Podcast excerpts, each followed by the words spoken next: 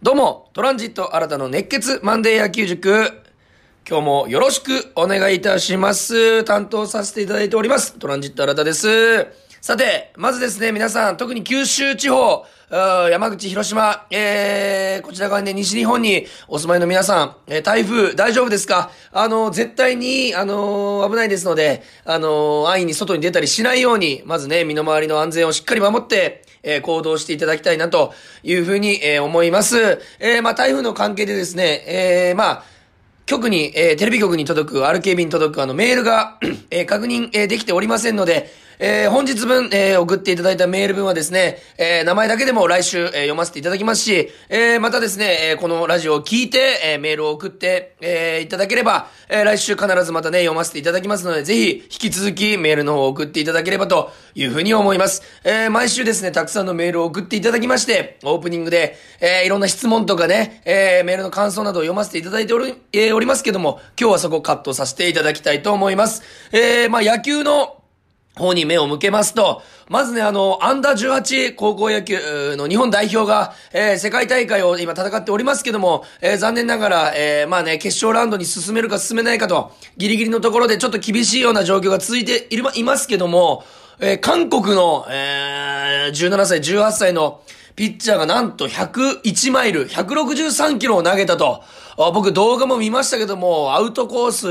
ス、ギリギリのコントロールも完璧な素晴らしいボールがね、えー、投げ込まれておりました。やはり日本だけでなく世界各国に、えー、素晴らしい野球の逸材、えー、がいるんだなというのをね、再認識させられましたし、またね、プロ野球やメジャーリーグで、その選手が見れるというのも楽しみなことでございますので、えー、そこなんかね、若い選手にもまた注目もしていきたいなというふうにも思います。そして、えー、まあ、プロ野球が、えー、まあ、後半戦、そして終盤、もうほんと最終盤に差し掛かっておりますけども、この時期になるとやっぱり、毎年ね、ちょっとまあ、悲しい、えー、ニュースにはなりますけども、引退、えー、する選手が出てくると、えー、能見投手、そして、えー、糸井選手、えー、がね、あのー、引退を発表しておりますけども、本当に僕たちが、えー、小学生、今年にじゅうななさいになるトランジット新たですけども、えー、小学生の頃に、本当に野球を始めた頃、そして野球一番楽しんでいた頃に、えー、憧れていた、えー、投手、そして野手でございます。えー、特に糸井さんなんかはね、超人と言われて、あのホークス柳田さんが憧れて師匠と仰ぐようなスーパースターでございましたし、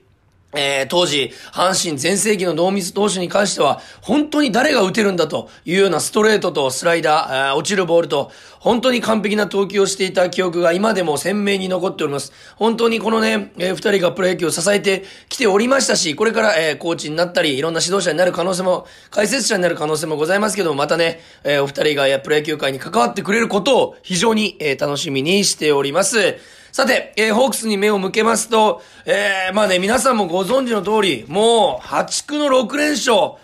からのに連敗ということで、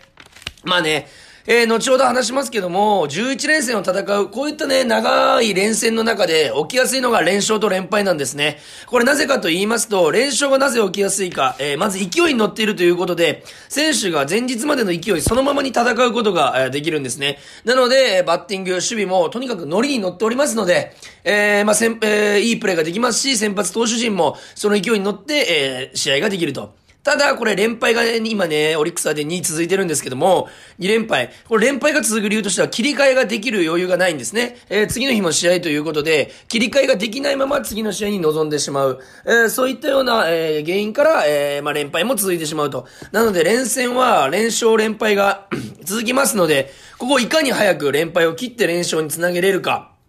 ここが勝負になってきて、えー、なってくると思いますので、えー、今日もね、じゅういち連戦の、途中、試合があります。えー、京セラで試合がありますので、今日の試合にも注目していきつつ、えー、まずね、なな連戦振り返っていきたいと思います。それでは、今日も始めていきましょう。プレイボールトランジット新たの熱血マンデー野球塾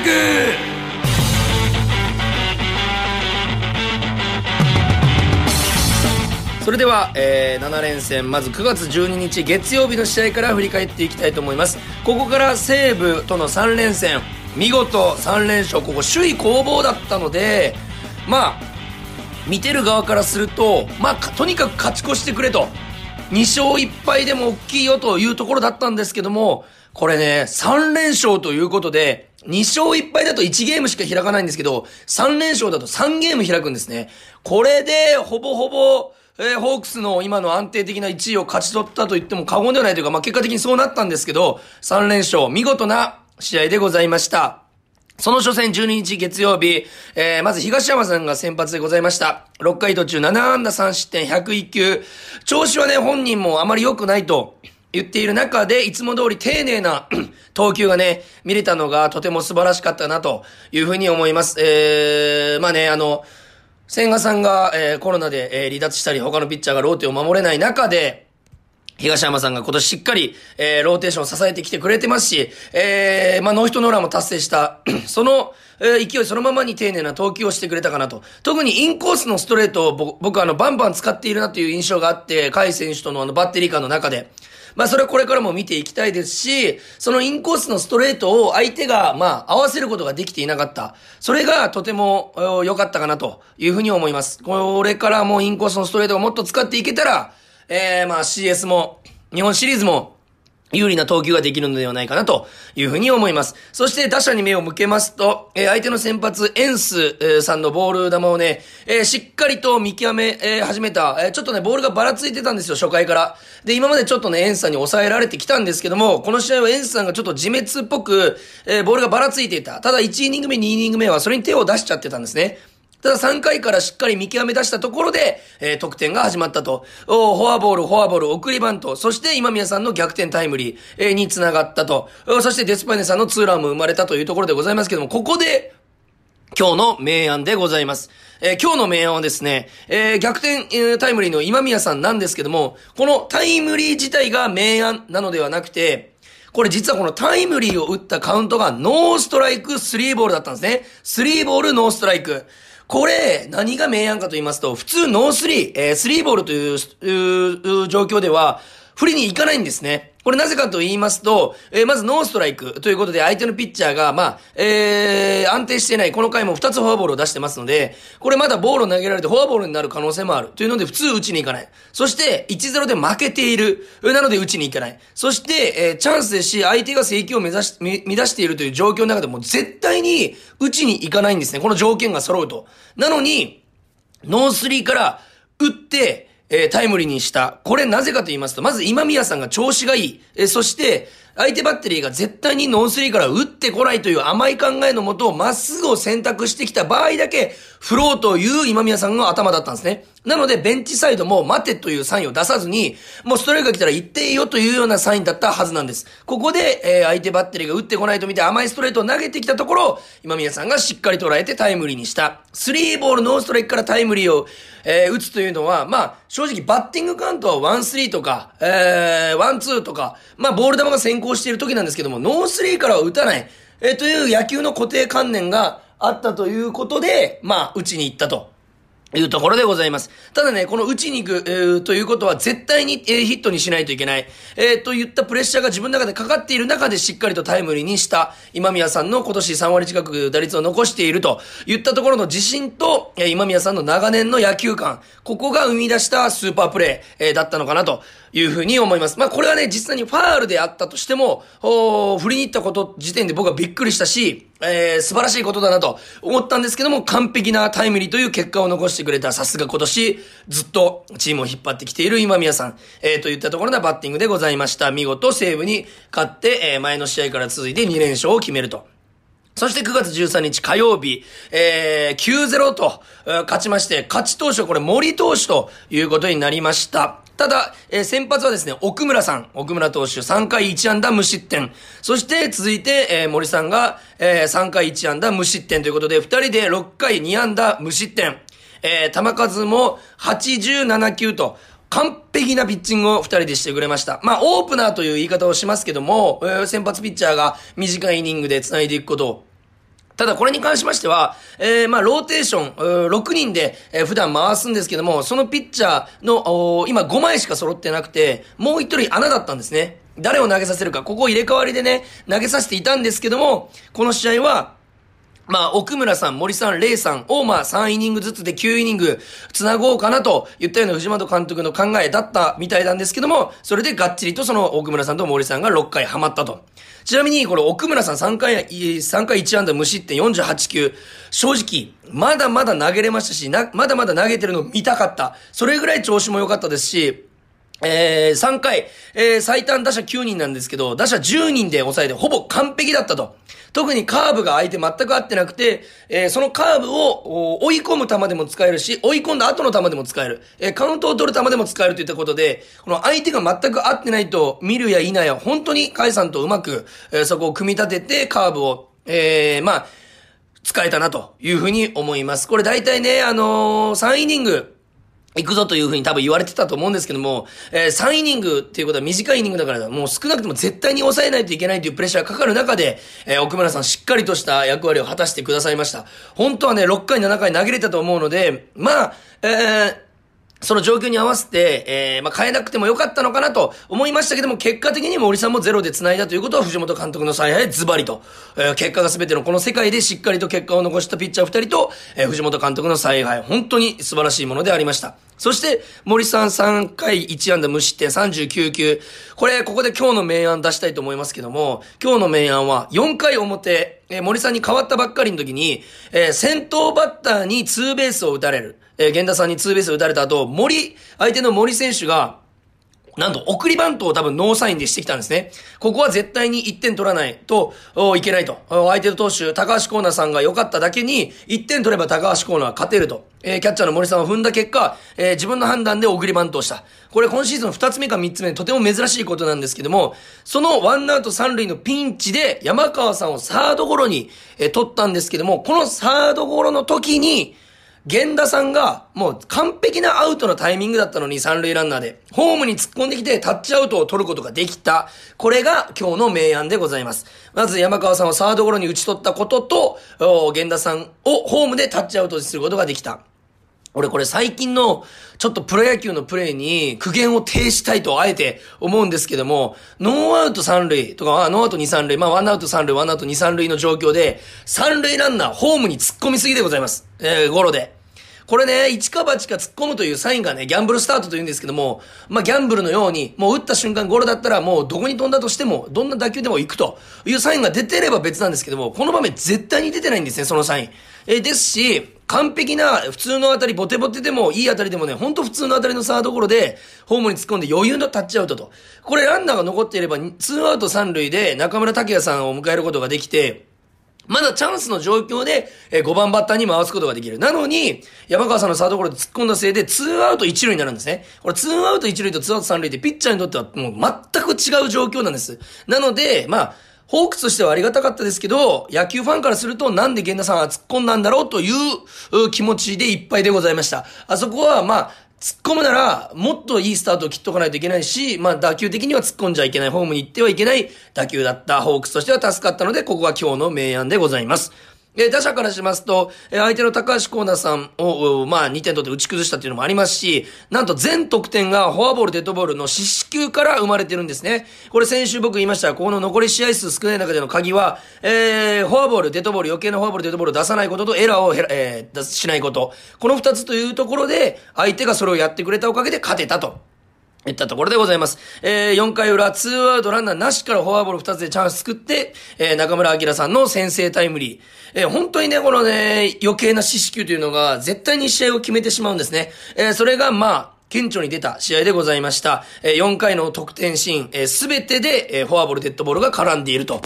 まさに、ホークスからしたらラッキーな試合でございますし、首位攻防で、まあ楽な勝ち方ができたのはフォアボール、デッドボールのせいかなと、おかげかなというふうに思います。そして、くがつじゅうよっか水曜日ろくたいいち、西武へのさん連勝、そして全体ではよん連勝を決めることができました。石川投手が勝ち投手、ななかい途中はち安打いち失点ひゃくさん球。これ、あのー、普段ね、石川さんはストレートで、えー、まあ、どんどん押していって、カウントを取って、えー、最後、えー、フォーク、スプリット系の落ちるボールか、えー、大きく曲がるカーブで三振を取るといったピッチングスタイルなんですけども、この試合は逆で、ストレートで三振、変化球でゴロアウトが取れていたんですね。えー、こういったピッチングもできるんだよと。いうのを石川さんが一つ、えー、示した試合でもございました。えー、初回、えー、特にストレートでふたつ三振取りましたし、えー、まあ、ランナーがね、えー、ななかいまで投げ、ななかい途中まで投げて、えー、いちイニング以外、えー、残りのろっかいを全部出していたんですよ。その中でも点を取られず、粘りがあったと、おー、まあ、さすがの投球だったなというふうに思います。えー、打者は初回の、えー、よんれんぞくタイムリーを含む、えー、ろくあんだごとくてんと初回、えー、決めてくれました。えー、まさに勢いが、えー、連勝の勢いそのままに初回に点を取ったと。えー、まあ、石川さんからしても、いっかい裏にごてんの援護があったということで、もうにかい以降はごてんの援護を守りきれば、OK という広い心で投げることができたのが、ストライク先行で、どんどんどんどんいけた要因じゃないかなというふうに思います。これはよく言われるんですけども、やはり、えー、いってんも援護がないのと、にてん援護があるのと、ごてん援護があるの。本当に別人のようにピッチングが変わってくるんですね。その中でごてんがあるというのは非常に大きい心の余裕ができたので、石川さんのいいピッチングにもつながったのではないかなというふうに思います。そしてここで今日の名案でございます。今日の名案は、えー、初回よんれんぞくタイムリー、の途中、デスパイネさんの後、にほんめのタイムリーになりました。牧原選手のタイムリー内野安打。これが、えー、今日の名案 で, でございます、えー。その理由としましては、記録としてはタイムリー内野安打になってるんですけども、これ、えー、状況が、えー、ノーアウト、えー、ワンアウトですかね、えー、満塁、ワンアウト満塁か、えー、の状況で前進守備してたんですね。えー、野手が前進守備をしていた。えー、この状況で、えー、内野手が前に来ておりましたので、えー、かなり、えー、ヒットゾーンが広くなっていたところを、セカンドの頭をギリギリ超えるようなハーフフライを牧原さんがま詰まって打ち取られたあたりだったんですけども、その後ろに落とすことができた。ギリギリ野手の頭を超えた。通常であればセカンドフライなんですけども、そこに落とすことができたのは前進守備のおかげだったんです。ではなんでこれが今日の名案かと言いますと、これ西武サイドからすると、初回すでににてんを取られている。で、にれんぱいを喫している首位攻防で、もう絶対に落とせない試合なんですね。ということは、もうさんてんめはもう絶対に与えられないということで、負けられないということで前進守備していた。これが、終盤戦じゃなくて、序盤とか、中盤あたりのレギュラーとシーズンの中で、えまだあとね、ごじゅっしあいとか残っている状況だと、前進守備これしてないんですね。まだまだ長い道のりの中で逆転のチャンスがあるから。ただもう残り試合とか直接対決が少ないといった中で、もういってんもあげ、えー、やれないということで前に来ていた。これが終盤での試合の難しさと、俗に言われるところでございまして、これね、試合の流れとか点差によっても守備位置変わるんですけども、プロ野球、特にプロ野球においては、えー、どの、何月の試合かによっても、えー、守備位置が変わってくると。これまたね、考えながら見ると、えー、面白いと思いますので、ここからも注目してもらいたいんですけども、これが今日の名案でございます。そして一個、面白いですし、えー、いつもベタ褒めですけど、さらにまた、あー、ベタ褒め、えー、したいと思います。また、牧原選手のことなんですけども、これまたね、年末のトークショーをやらせてもらったら、ぜひ牧原さんと、このプレーについてね、さんじゅっぷん、いや、いちじかんぐらい話したいと思うんですけども、ろっかいうらの出来事でございます。先頭の牧原さん、ヒットで出た後に、次のバッター、正木さんのセンターフライだったんですよ。普通、えー、ノーアウト一塁でセンターフライを打たれると、一塁ランナーとしてはハーフウェイといって、えー、野手、センターが落とせば進めるし、えー、取れば、えー、戻っ戻ると、ベースに戻るといった選択を取るので、まあ一塁と二塁の半分か半分ちょっとぐらいまで出るんですね。これが普通なんですけども、これろっかいうらで初回にごてんを取った後点数が取れていない。めちゃくちゃ追加点が欲しかったんですね。ですし、えどうしてもスコアリングポジションにランナーを置きたかったホークスサイドとしては、まあバントという選択肢もあったんですけども、正木さんが調子がいいということで打たせた。でもどうしても二塁に行きたいというところで、深めのセンターフライを見た牧原さんは、正木さんのセンターフライでなんと一塁から二塁にタッチアップしたんですね。普通タッチアップって二塁ランナーがライトフライとかセンターフライで三塁、もしくは三塁ランナーが外野フライでホームといったのがまあ定石というか普通なんですけども、一塁から二塁へのタッチアップというのは年間通しても一回二回あるかないかなんですね。これをまあごてんリード、まあよんてんリードしているにもかかわらず、隙のない走塁を見せた牧原さんのタッチアップ、追加点が欲しいという、えー、ベンチサイドの気持ちと牧原さんの気持ちがしっかり見えたプレーでございました。えー、これをね、僕が解説してたらもっと深く掘りたかったんですけども、このプレーが何を示しているかと言いますと、もう絶対に負けられないんだというのを牧原選手が軸となって他の選手にも、えー、見せることができていた、えー、特に相手のセンター、まあ当たりが深かったのでセカンドは余裕でセーフだったんですけども、あこんな走塁もホークスはしてくるんだということで シーエス とか、えー、日本シリーズにつながる、えー、ワンプレーだったのかなと。ワンアウト、えー、ノーアウトいち塁からに塁にタッチアップといった素晴らしいプレーでございました。槙原さんナイス走塁でございます。そしてくがつじゅうごにち、えー、場所を仙台に移しまして対楽天との、えー、に連戦。が始まったわけです。ここもに連勝をすることができた。本当に敵地でに連勝めちゃくちゃ大きいんです。まあ楽天としても シーエス 争いに絡んできてて、まだ優勝がゼロなわけではないといったところで負けれないという試合で、えー、仙台でに連勝できた。これはとても大きかった。まず初戦ですね。木曜日ななたいさん。勝ち投手和田投手ですね。本当に素晴らしい投球。ごかいよんあんだ無失点きゅうじゅうさんきゅう。えー、まあね。本当に和田さんの安定感に支えられたというのもありますし、点を取られないのが和田剛。うん、本当によんじゅっさい超えて松坂世代最後の現役選手でも、こんだけの力を発揮してくれる、さすがの投球でございました。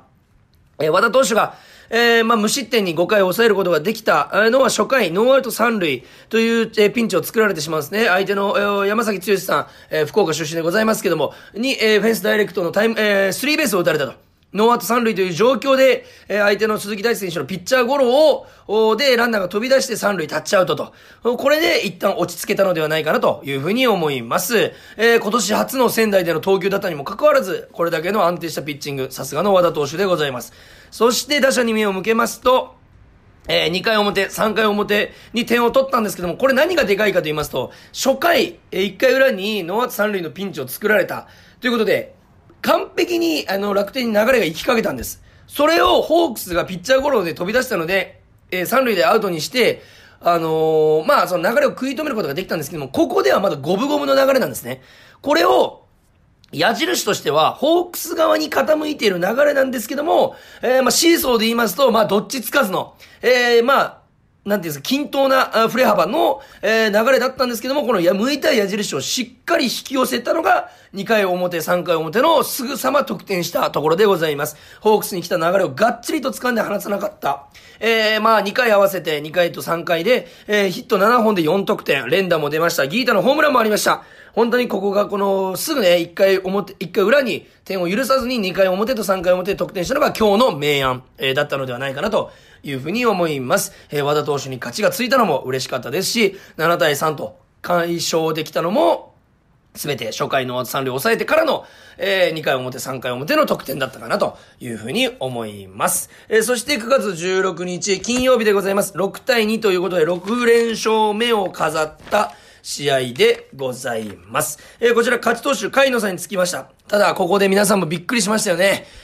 なんと、森投手が先発ピッチャーだったんでございます。えー、僕の仲いい先輩のね、野球大好きな芸人さんも、わざわざ俺のところに楽屋に来て、おい、新たと、森さんが先発してるぞと。で、僕はこれ実は知ってたので、まあ驚かなかったんですけども、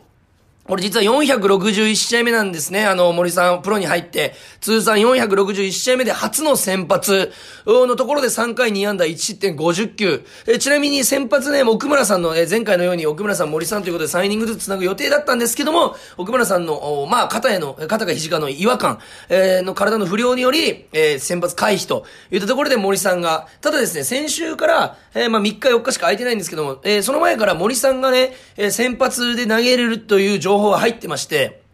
実は、えー、来季の、えー、構想として先発に森さんの名前が上がっていると。これはなぜかと言いますと、肘に不安がね、森さんあるんですけども、えー、まあさん連投をしないように、えー、ホークスの首脳陣が考えてやってるんですけども、えー、連投もちょっと森さんの肘には負担が大きいんじゃないかといったところで、えー、週にいっかいでいいんですよ。先発ピッチャーは肩を作るのが。えー、で、負担かかるのは週にいっかいでいいので、ちょっと先発に、えー、森さん回ろうかという話を藤本さんがしたところ、森さんは与えられたところで一生懸命やりますというようなコメントも残しておりますので、来季からは先発をするかもしれないといったところで、えー、まあ森さんが、えー、それに備えての、まあ後半戦、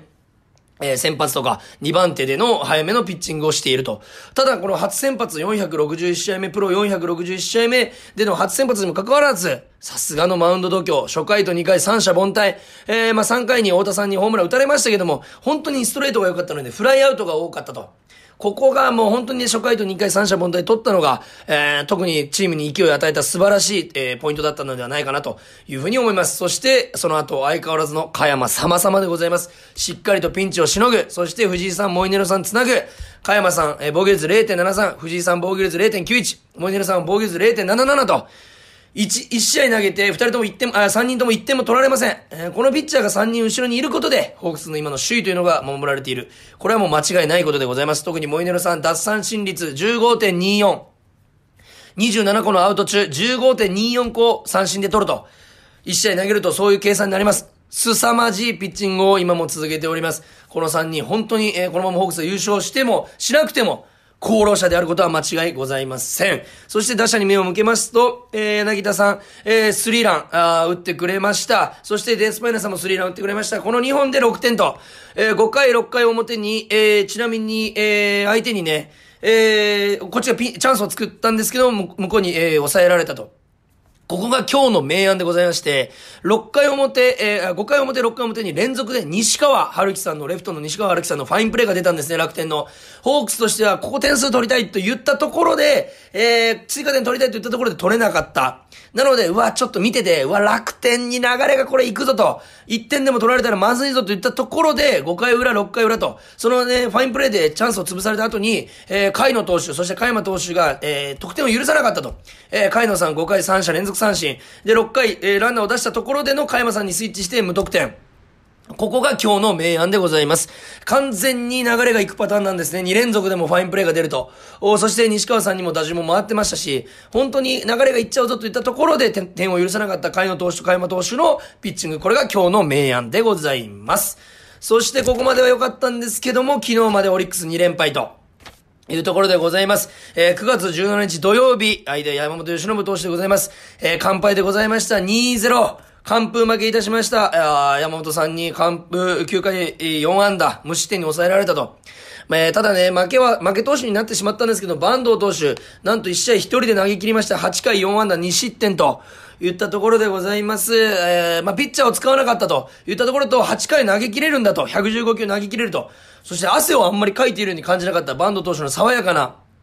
投球、そしてベンチの振る舞いも見れました。えー、さんかい裏ヒットとフォアボールで、えー、ふたつで失点と、これがまあちょっとね、流れを作れなかった、本人もの流れに乗れなかった、チームも流れに乗れなかった、あまあ敗因じゃないかなというふうに思います。ただね、インコース、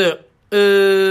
ー、高め、あ、インコースと、そしてあの、高めの変化球のストライクをね、ちょっと取ってほしいところで審判さんがちょっと取ってくれなかったんですね。ちょっと相性が良くなくて。これストライクじゃないかなと。ストライクでもボールでもどっちでも取れるような球をまあ全てボールと言われてしまった。えー、ここでちょっと流れが向こうに行ってしまったのかなと。ただごかい以降完璧な投球、さらにはっかい投げ切った。これはね、素晴らしい、えー、ところじゃ、ところだったのではないかなというふうに思います。そして、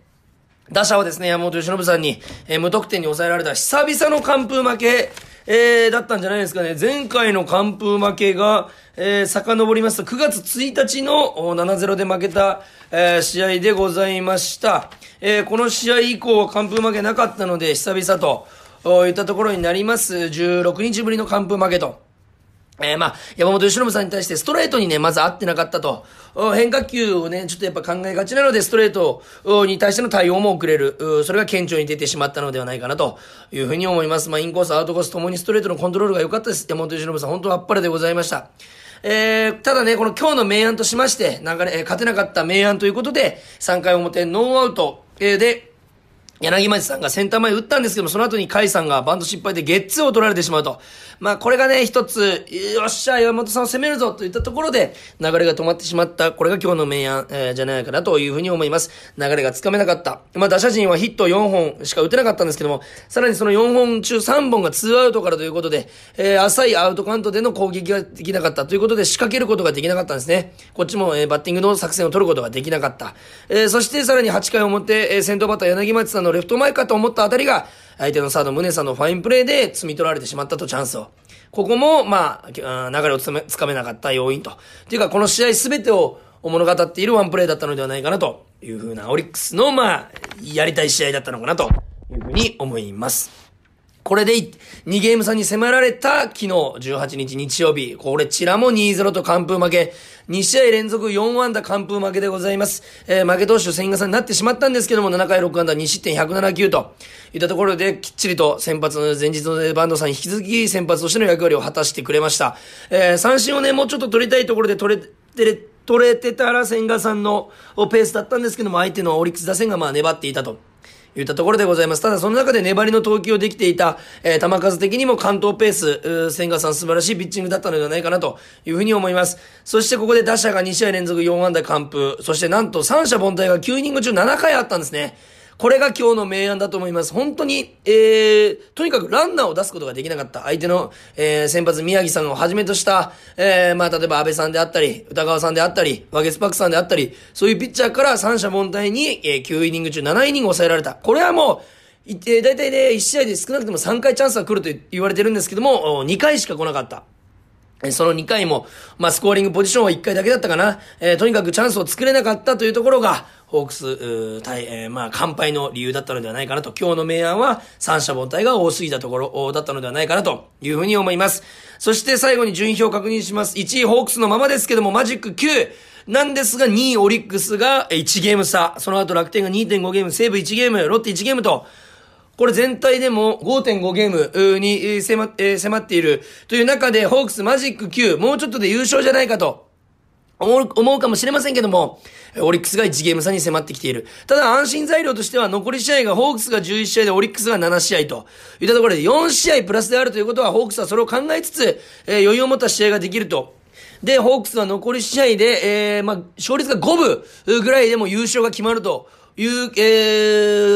ー、データが出てます。えー、その例はオリックスが、えー、まあ、いち勝いっ敗かに敗しかできないといった条件の中で、えー、やってますので、本当にホークスが有利なんですけども、戦っている選手たちからすると、えー、まあ、それが有利と感じないぐらいの追い詰められ方をしているのではないかなというふうに思います。ただ、マジックが点灯しておりますので、えー、ファンも選手も早くこのマジックがゼロになるように願うばかりではございますけども、えー、選手たち本当に苦しい中で、疲労も、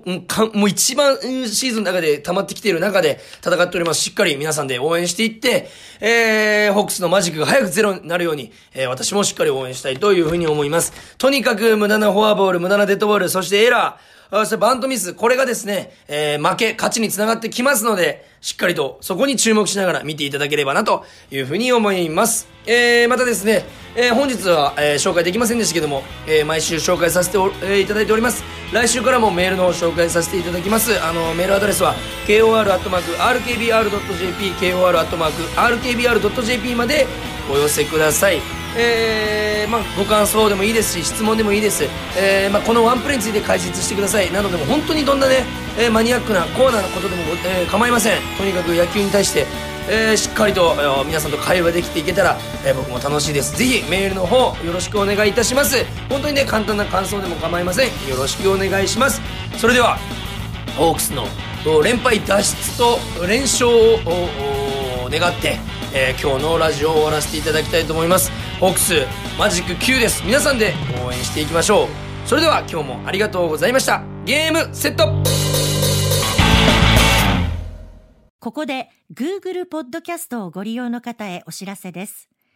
Google ポッドキャストはにせんにじゅうよねんろくがつにじゅうさんにちをもってサービスを終了します。引き続きこの番組をお楽しみいただくには、ラジコ、アップルポッドキャスト、スポティファイ、アマゾンミュージック、YouTube ミュージック、いずれかのアプリをご利用ください。これからも アールケービー ラジオのポッドキャストをお楽しみください。